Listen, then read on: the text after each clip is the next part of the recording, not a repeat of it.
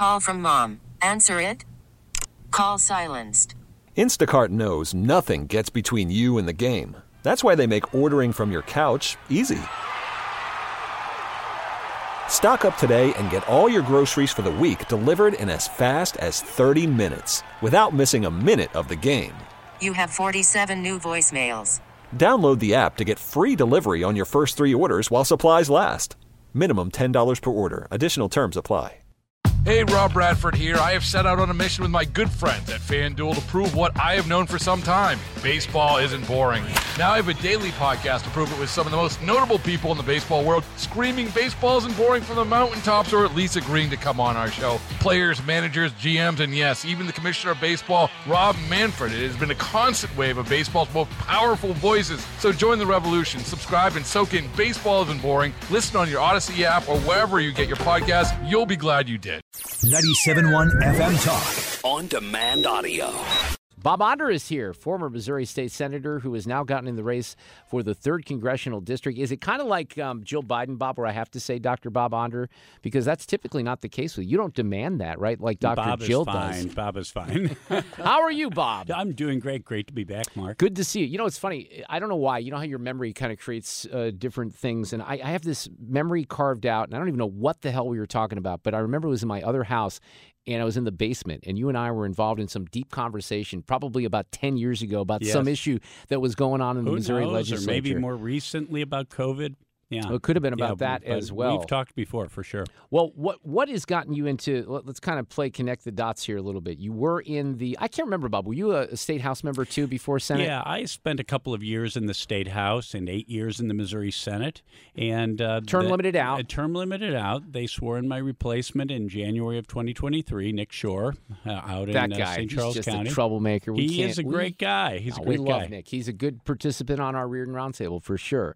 So you originally though we were kind of curious about a statewide race, right? Yeah, was that's lieutenant right. governor. That's right.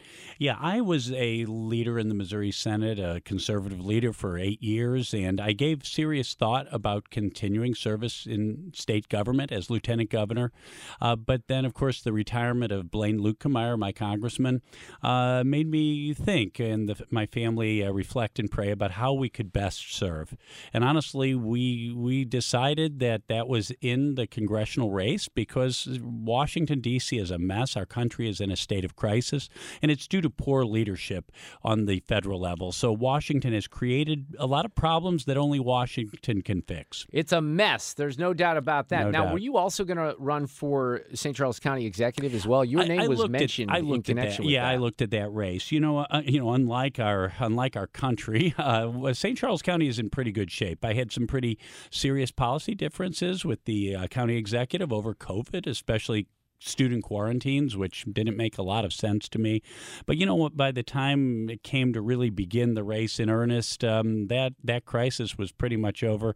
It's hard to argue with the success of St. Charles County, so I took a pass at that race. So this is um, kind of stating the, the the obvious here. This is a bit of a weird district the way that it's carved out. And one thing that I've discovered, a couple of things, and I'll ask you, and I really don't know the answer. You don't have to technically live in the district. Yeah, right? that's right. Do That's you live in the district? Yeah, I'm a little bit outside the district. So the way I put it, I- Everyone seems to be just a little bit yeah, outside. that's right. I, I practiced medicine in the district for 30 years. I lived there for 21 years. I um, represented uh, the district. Uh, uh, almost all uh, uh, my Senate district was in the district for a decade, um, and um, I'm, I just moved out a couple of months ago to Augusta, Missouri. Oh, really? So yeah, we're Beautiful very, cl- very close by. Beautiful down there with John Lamping. I know. Sam Lamping's got a great place down and there. so yeah, yeah, and so yeah, I have very strong ties to the district. Uh, St. Charles County is about one third of the entire congressional district.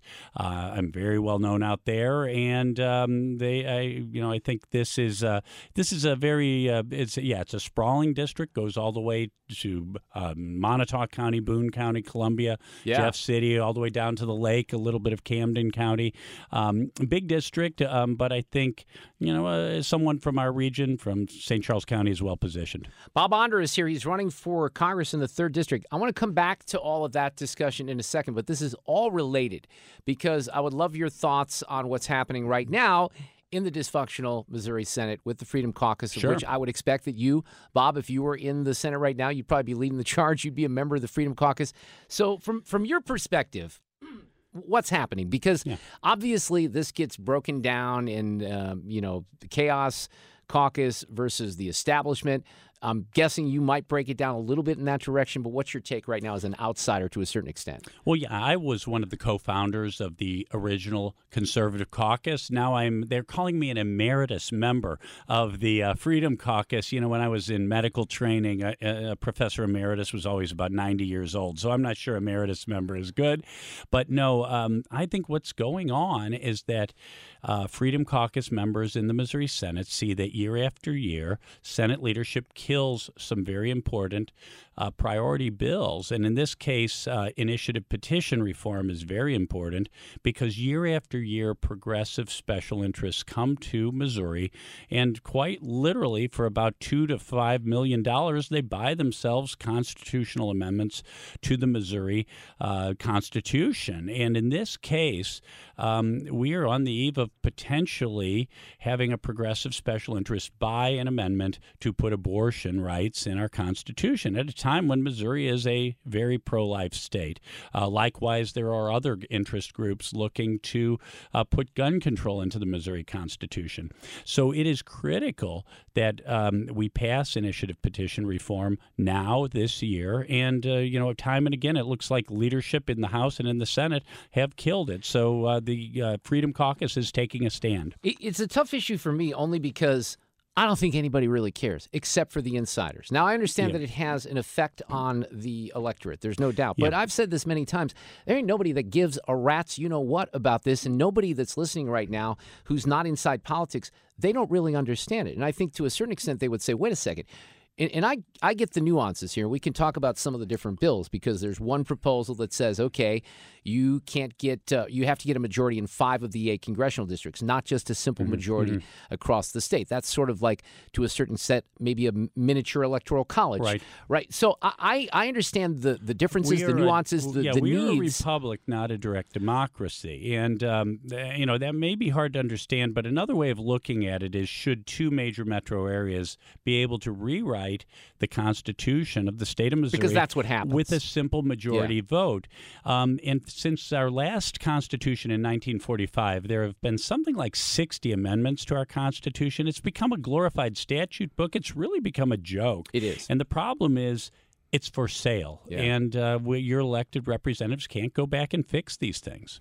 Look, I, and I'm on the record. Uh, you can go back. You know, I, I split my time in Missouri just a little bit. I was here till 1996, and then I left and was in Wisconsin. But I remember talking about this process in the 80s and in Yes. the 90s Yes. about how messed up it was Yes. because I've always felt that it's a system that's abused, right? It should, yes, it should be much more difficult to amend our Constitution.